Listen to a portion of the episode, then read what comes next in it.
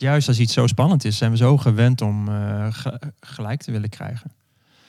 Omdat het misschien onbewust al super spannend voelt dat die andere misschien ook wel iets van gelijk zou kunnen hebben. En wat doet dat dan als die ander ook een beetje gelijk heeft hè? met jouw gevoel van veiligheid? Jouw gevoel van controle hebben over de situatie.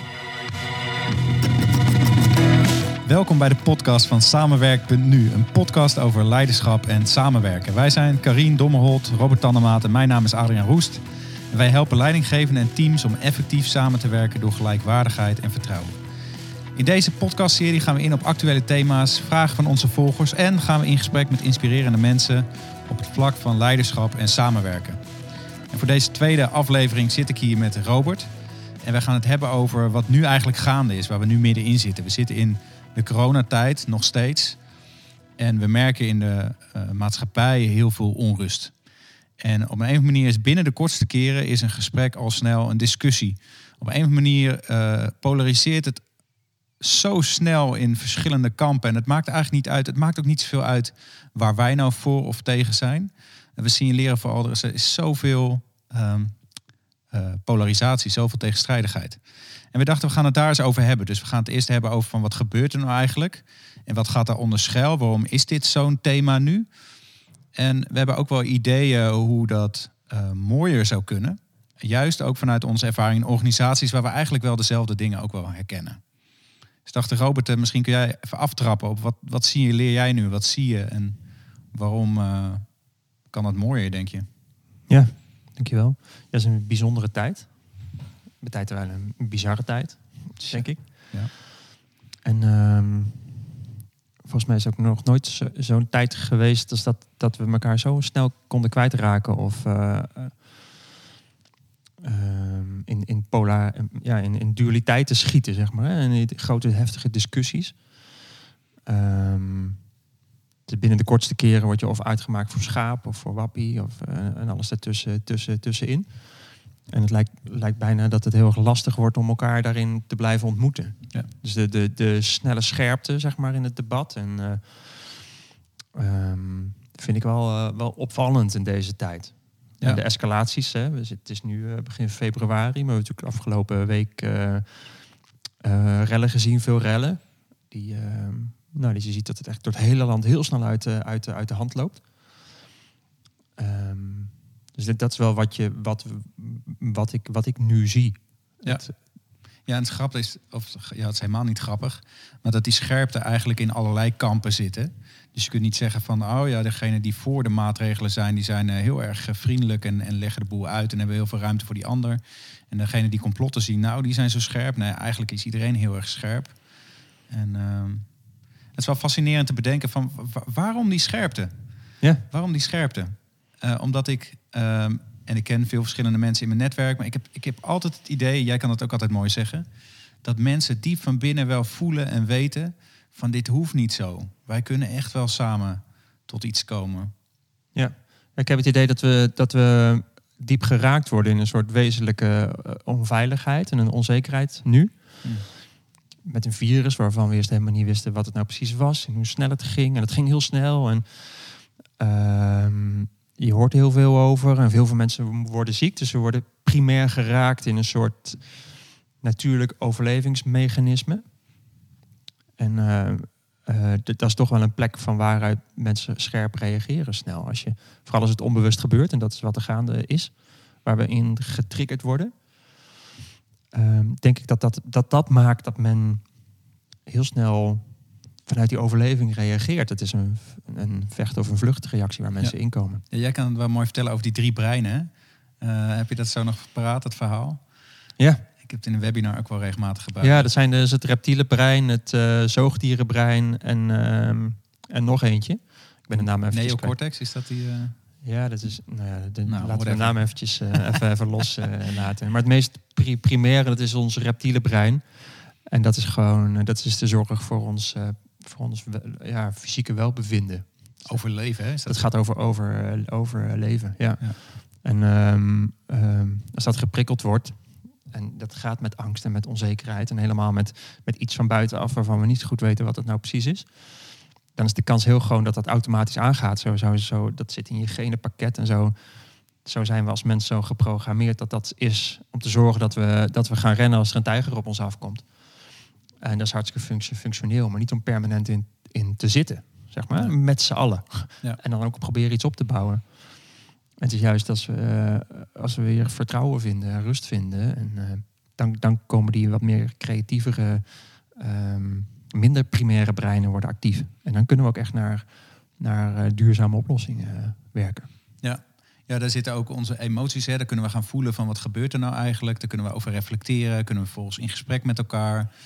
Ehm, en als het dan weer heel spannend wordt, dan schieten we weer in het, in het oerbrein eigenlijk van wegwezen of vechten of weet ik veel wat. Ja. En dus wat wij ook vaak, eh, als wij met teams werken, zien gebeuren als een discussie plaatsvindt. En het team werkt nog niet op onze methodiek waarmee ze naar elkaar gaan luisteren. Dan zie je al snel dat, dat ja, teams echt aan het overleven zijn. Dat teamleden alleen nog maar aan het vechten zijn of aan het bevriezen zijn, niks meer zeggen. Of aan het vluchten zijn, gewoon andere dingen gaan doen, afwezig zijn. En dat het eigenlijk eh, symptomen zijn van het voelen van onveiligheid. Ja. Ehm, en dat er een mogelijkheid is om je veiliger te gaan voelen en daarmee op die plekken te komen, ook in je brein, waarmee je kunt gaan overwegen en reflecteren en luisteren en wat dan ook. Ja. Je ziet dat er veel onveiligheid in organisaties is. Door, een, door druk van buitenaf. Door een aangekondigde reorganisatie. Of eh, dat soort dingen. Dat je ziet dat mensen dan ook daarin terecht gaan komen. De ene die bevriest en de andere die gaat eh, in één keer een spelletje spelen. Dat hij op de juiste plekken zit. Of ehm, er wordt gevochten voor een plek. Of eh, nou ja, weet je, dat is waar men dan in terecht komt. Ja. En ehm, dat is denk ik wat je in een bepaalde manier ook nu in de breedte ziet en wat in de maatschappij gaande, gaande is. Ja, het is fascinerend. Ik zat nog te denken aan een, eh, groot onderzoek wat eh, Google heeft gedaan naar succesvolle teams. Wat teams nou succesvol maakt. En het fascinerende is dat er een aantal dynamieken uitkwamen die dan belangrijk zijn. De impact van werk. Eh, nou, er waren een aantal, maar in ieder geval, er, was een, een, die ruimschoots winnaar was. Dat was psychologische veiligheid. Waarbij die onderzoekers ook zeggen dat is psychologische veiligheid is dat je kunt zeggen eh, wat je wilt zeggen, dat je niet bang bent dat je afgestraft wordt om wat je zegt. En dat die teams die op die manier samenwerken ehm, eh, veel effectiever zijn, eh, veel langer bij Google blijven werken, veel betere resultaten halen. Ehm, uiteindelijk veel, het gewoon veel leuker hebben samen en hun werk gewoon beter doen. hun klus beter klaren. Ik zal in de beschrijving bij de podcast ook even een link plaatsen naar een verslag van Google zelf. En dan kun je er wel meer over lezen. Maar de grap is dat we dus in die, wat we in die organisaties zien met het vlecht, vechten, vluchten, bevriezen. Wat we zien bij zijn onderzoek van Google van eh, als het psychologisch veilig is, dan gaan mensen floreren. Dat zijn eigenlijk precies ook die verschillende bewegingen die we in de samenleving zien. Dus we zien ergens heel erg dat vechten, vluchten, bevriezen met die snelle polarisatie.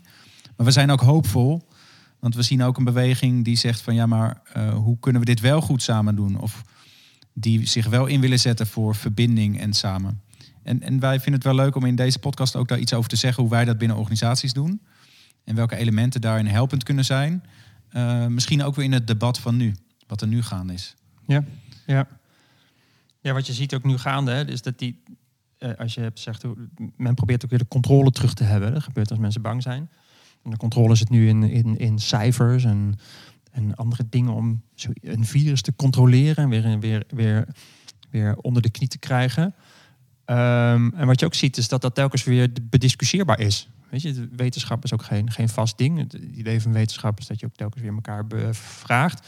Dus je komt er ook niet per se helemaal alleen maar uit met cijfers en controle. Omdat Nee. voor alles wat je zegt is ook alweer een ander onderzoek ge- gedaan. En dus dat vind ik wel interessant. En dan komt het ook op waar, waar ons eh, werk in, eh, in, eh, in ligt. Dus dat je toch moet die laag daar, dieper daaronder moet gaan zakken. En de weg zoeken van hoe, hoe, hoe kan je nou primair veilig voelen als mens? En dat zit niet in dat je, eh, dat je de bedreigingen van buitenaf onder controle hebt. Maar dat zit in een soort veiligheid voelen in de menselijkheid. En in de omgang met elkaar. En in het gezien zijn. En, en wetenschap hebben van de kracht van een groep mensen bij elkaar. Nou ja, en, en wel even goed om te begrijpen voor je als luisteraar ook. dat eh, eh, wij niet zeggen van eh, gooi alle cijfers, alle feiten maar overboord en ga het op een of manier goed hebben met elkaar. Maar wat wel zo is en wat dat onderzoek bij Google ook wel aantoont, is dat als je samen wilt onderzoeken wat waar is en wat niet. Als je samen wilt kijken naar die cijfers en daar samen conclusies uit wilt trekken, dan is het belangrijk dat je je samen veilig voelt bij elkaar. Om daar open en, en nieuwsgierig naar te kunnen kijken samen. En wat denk ik een gevaar is in organisaties en in de samenleving nu, is dat we elkaar gaan bevechten op wat, wij geloven dat feiten zijn. Maar dat we dat gevecht gaat niemand winnen. Uh, maar pas als we op die diepere laag ontdekken hoe we ons veilig kunnen voelen bij elkaar, dan kunnen we pas in een dialoog samen ontdekken, ook met de feiten, uh, van wat is nou echt nodig en wat is belangrijk en, en wat is goed voor jou, wat is goed voor mij, maar wat is goed voor iedereen. Dus waak ervoor dat je niet, en dat is misschien ook al wel gelijk een tip, ook voor je organisatie en ook voor de gesprekken die je hebt uh, met vrienden, familie en wie dan ook over wat er nu gaande is. Uh, waak ervoor dat je niet te snel in feiten duikt of in standpunten, maar dat je eerst zoekt naar die diepere laag van hoe kun je verbinding vinden met elkaar en, en waar ben je bang voor en wat heb je nodig om je veilig te voelen en waarom vind je zo sterk wat je vindt. En even niet te hebben over wat je dan vindt, maar waarom vind je dat zo sterk. En, en, um, en als we op die diepere laag dan in gesprek gaan, dan kunnen we eens gaan verkennen. En de grap is, maar daar komen we straks ook nog wel op, dan kun je ook je mening bij gaan stellen. En dan kun je ook denken van, oh ja, ik vond eigenlijk altijd zus en zo. Maar misschien als ik zo naar jou luister, dan is het wel heel anders. Dat is dat reflecterende brein, wat niet meer aan het vechten is, maar wat ook kan overwegen en bij kan stellen. Ja, ja. ja we gaan het niet, niet vinden met gelijk krijgen. Nee, nee. Daar, daar, daar komen we niet mee uit. Zo, hè? Omdat er, er is altijd wel weer een nieuw, nieuw inzicht wat dat gelijk weer bediscussieert of ter discussie stelt. En dat is hartstikke, ja. hartstikke goed. Ja. We hebben onderling met ons drie hebben ook wel die gesprekken gevoerd hè, in verschillen van, van meningen. Dan, dan zie ik telkens weer dat we, dat we het wel gaan vinden in, uh, in het moment dat we elkaar gewoon gaan horen. Ja. En dat we zonder bezig te moeten zijn van, nou, maar mijn mening is toch echt wel de beste. En ik vind toch echt wel dat ik, omdat ik hier dit onderzoek heb gelezen, dat dit wel het is. Ja. Dat zou kunnen. Alleen het lastige is als we willen dat die andere dat ook gaat vinden. Zo, dat we, dat we dat we eerder tegenover elkaar staan. En ik denk dat dat wel een van de grootste bedreigingen is van deze tijd. Dat we snel en vaak tegenover elkaar komen te staan. Ja. En met andere woorden eigenlijk dus omgekeerd de grote uitdaging om elkaar te gaan vinden. Ja.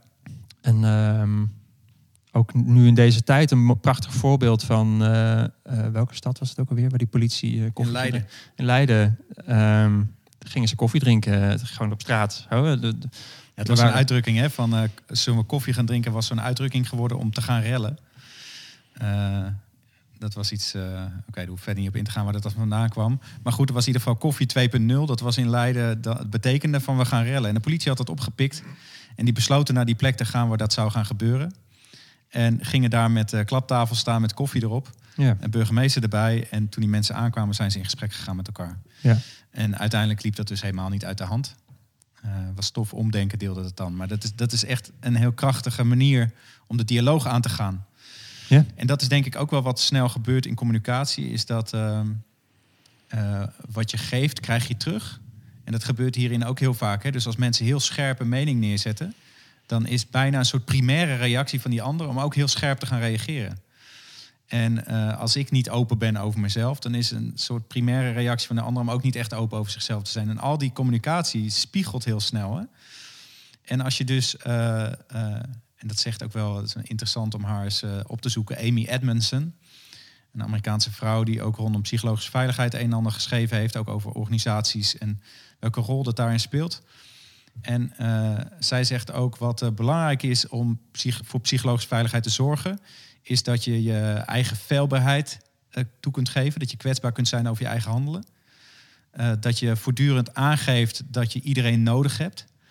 En um, wat zegt ze als laatste ook alweer? Oh ja, dat je, dat je moet blijven luisteren. En dan komen we ook wel bij de tips hè, van hoe kun je nu in deze tijd en hoe kun je ook in je organisatie omgaan met als dit soort dingen spelen.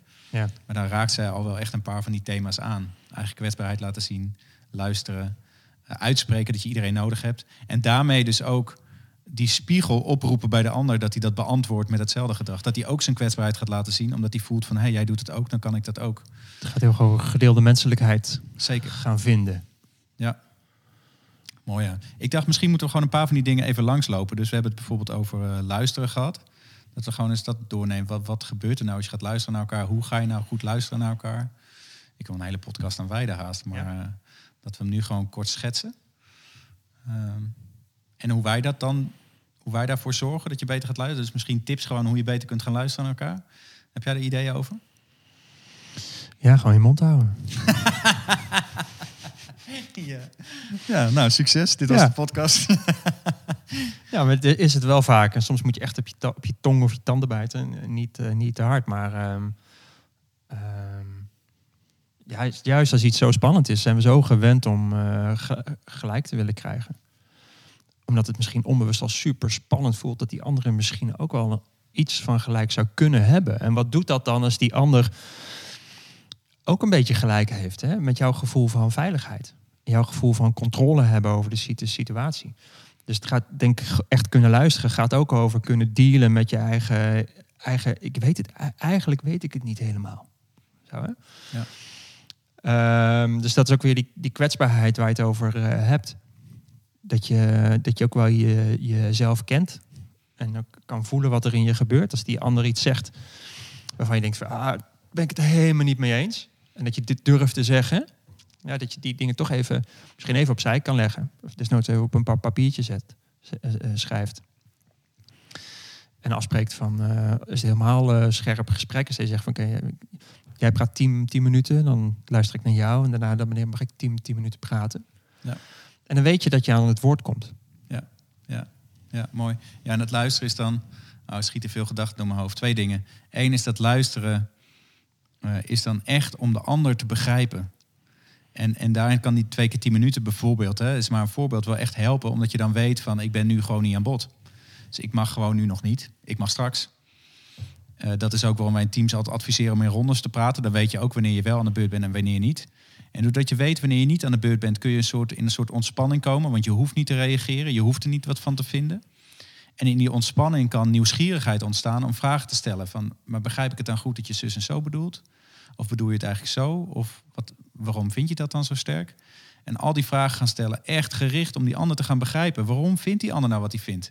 Het gaat even niet over jou, het gaat even over die ander. En het tweede wat ik erbij wou zeggen is... eh, het is trouwens heerlijk ook als op die manier naar jou geluisterd wordt. Geloof me. het tweede wat ik wou zeggen is... eh, daar kunnen we ook een hele podcast over wijden. gaan we misschien ook nog wel een keer, keer doen. Van hoe kijk je naar die ander? Want stel je voor dat die ander net zo mens is als jij. En stel je voor dat hij ook eigenlijk heel erg graag gewoon met jou het goed wil hebben. En stel je voor dat hij ook echt wel bereid is om naar jou te luisteren. En misschien doet hij wel dingen dat je denkt van nou, die is echt niet bereid om naar mij te luisteren. Maar, maar, maar blijf eens kijken naar die persoon met die bril van ja, maar hij, hij, hij wil wel. Eh, hij doet misschien een beetje onhandig, maar hij wil wel. Ja.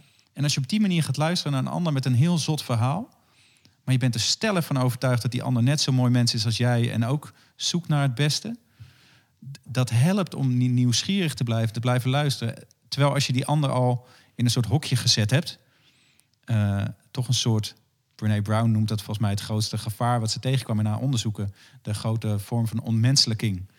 Dus als ik jou gewoon complotwappie kan noemen, hoef ik jou ook niet meer als Ja. mens te zien. Want Ja. dan kan alles in dat vakje. Maar stel dat we echt mensen bij de mensen zijn en we blijven geloven in de goede intenties van de ander. Dan kan ik je soms zo ongelooflijk niet snappen. Maar omdat ik geloof dat je intenties goed zijn, blijf ik luisteren naar je en blijf ik luisteren. En als we dan echt luisteren, en dat geloof ik en dat zien we keer op keer, dan gaan we ook ontdekken dat we eigenlijk veel meer op elkaar lijken. En, en misschien wel voor dezelfde dingen bang zijn, maar allebei een eigen strategie hebben gekozen om, eh, om daarmee om te gaan. Ja, dat is maar een bazaal respect voor het feit dat iedereen een mens is. Ja. En zijn best doet. Weet je, hoef je nog echt niet met elkaar eens te, eens te zijn. En misschien kan je er zelfs van overtuigd zijn dat wat die andere denkt of doet echt niet juist is. Hè? Of niet de juiste intentie heeft. Ja. Maar dan nog heeft het accepteren van de ander als mens, gewoon in een aarde met nog met een heleboel mensen, heeft meer waarde dan die ander om zijn mening eh, in een hokje te duwen of in een hoek te duwen. Want uiteindelijk is het constant het creëren van een, van een tegenstander is toch een, wel een van de grootste problemen, denk ik, waar we de grootste uitdagingen waar we mee te dealen hebben nu. Ja, en de grap is zelfs dat vind ik dan ook nog wel leuk voor degene die zegt van nou, ik weet nog niet of ik zo geloof in de goede intenties van de ander en zo en bla bla bla. Als, je, als jij wil bereiken dat die ander ook vindt wat jij vindt, ook dan is het verstandig om eerst te gaan luisteren van wie is die ander nou, wat heeft die ander nou nodig. Ook als jij echt gelooft, oprecht gelooft en van overtuigd bent dat eh, jouw standpunten het beste zijn voor iedereen, dan nog als je dat voor het voetlicht wil brengen, als je wil dat die ander dat ook ziet, dan begint het ook bij luisteren. En dat is ook een beetje het trieste van als je dus alleen maar blijft vechten voor je standpunt, is de kans groter dat die ander het niet accepteert, dan dat je eerst gaat luisteren en vervolgens zoekt van hey, hoe kan mijn verhaal ingang vinden bij die ander. Ja.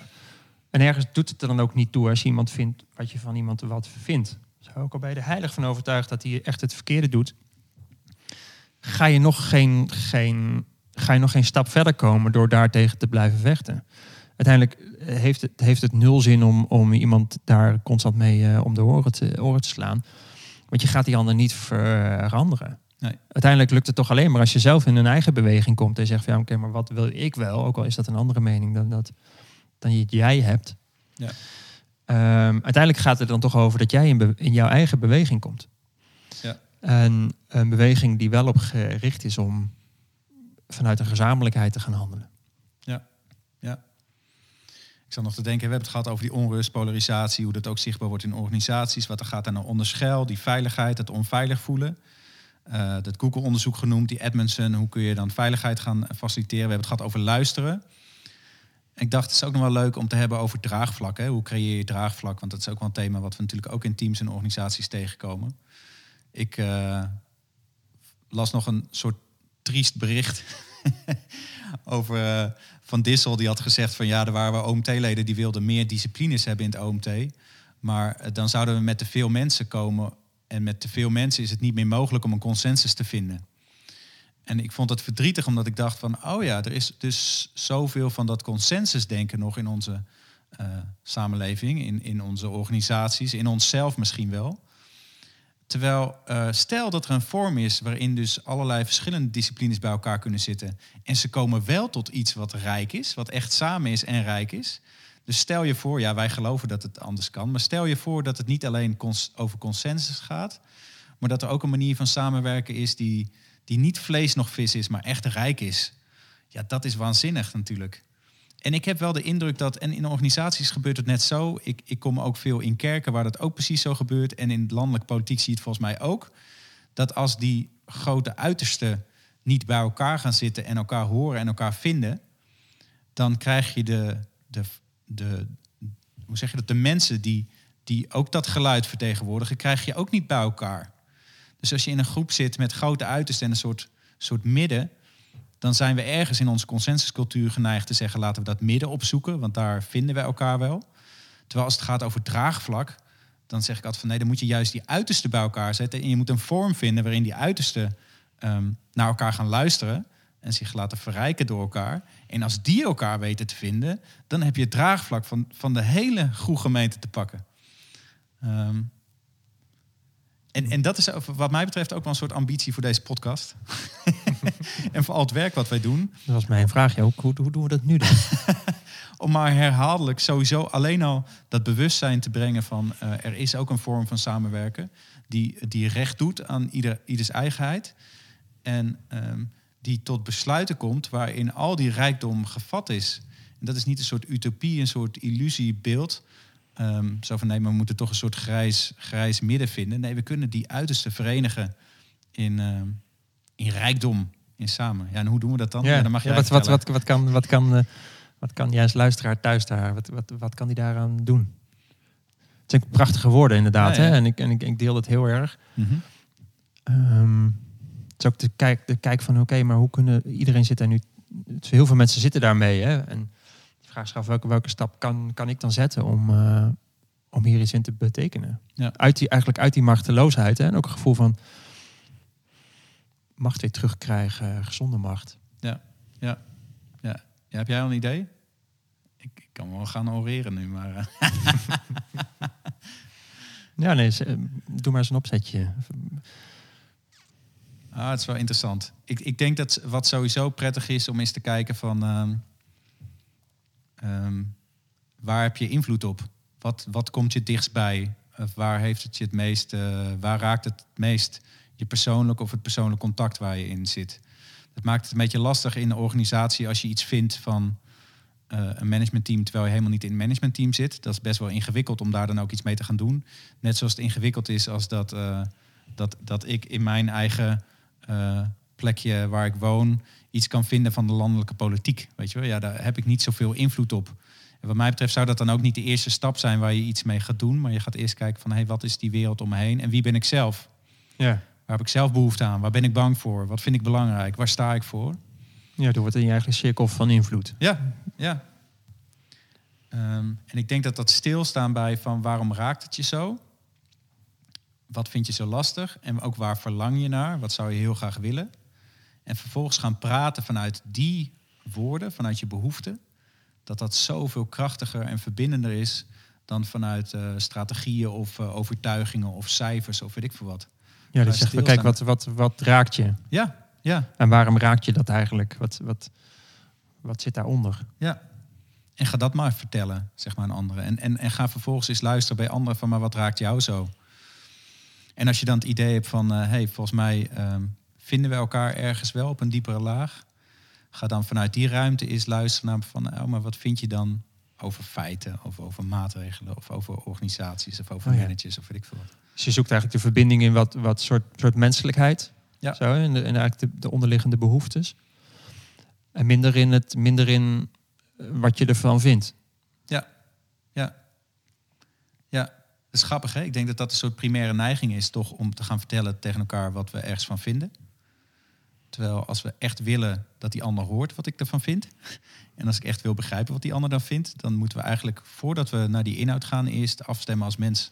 Ja, heel vaak is dat, besef ik me ook nu, dat vertellen over wat we ervan vinden, is eigenlijk ook een soort strategie om in de hoop dat als ik dat vertel, dat, die, dat ik die andere kan overtuigen. En dat hij dan hetzelfde gaat vinden. Ja, ja. En dat die dan, zeg maar, dat ik me dan ook weer comfortabel en veilig en verbonden voel met die ander. Ja. Dus het overtuigen is ook gewoon een, de strategie om verbinding te kunnen ervaren. ja grappig ja. En, en kan je, de kunst is dan ook, zeg maar, kan je die verbinding ook ervaren door gewoon te accepteren, jij vindt links en ik vind rechts. Ja. En ik hou nog net zoveel van eh, jou en ik zie je nog steeds gewoon als mens. Wat sowieso bij communicatie zo is, als we het hebben over eh, communicatie als wedstrijd, dan is iedereen een verliezer. Als het gaat over winnen of verliezen, als het gaat over feiten, heb jij gelijk of heb ik gelijk en één iemand zou winnen, dan heb je misschien gewonnen op je standpunt, maar je hebt verloren op de relatie. Ehm, en daarmee ben je nog verder van huis, want daarmee wordt je standpunt nog minder makkelijk gehoord een volgende keer. Dus als het gaat over winnen of verliezen, zijn er alleen maar verliezers. En, en wat het toffe wel is, en wij hadden het vandaag nog te pakken. We hadden een overleg met z'n drieën. En er kwam weer even zo'n thema langs. Ik noemde iets en Karine zei van nou, ik zie het wel echt anders. En die vertelde haar standpunt. Om dan weer te komen van hé, hey, maar soms kunnen standpunten heel goed naast elkaar staan. Eh, dus het ging over, er is een bepaalde beweging waar wij ons zorgen over maken. En Karine zei nou, ik zie vooral een beweging waar ik heel erg hoopvol door raak.